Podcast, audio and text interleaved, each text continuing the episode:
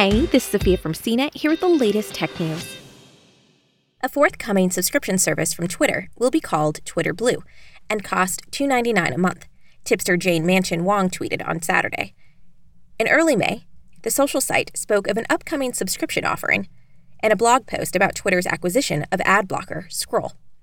Wong also said the service could have a tiered pricing model, with users who pay more getting more features, and she said one of those features will be collections, which will let you save favorite tweets in collections so you can locate them later.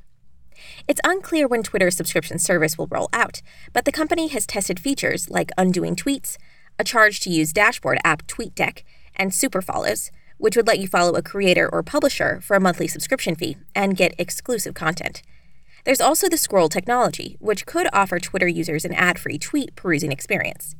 Twitter declined to comment on the Twitter Blue news Saturday. For more of the latest tech news, visit cnet.com.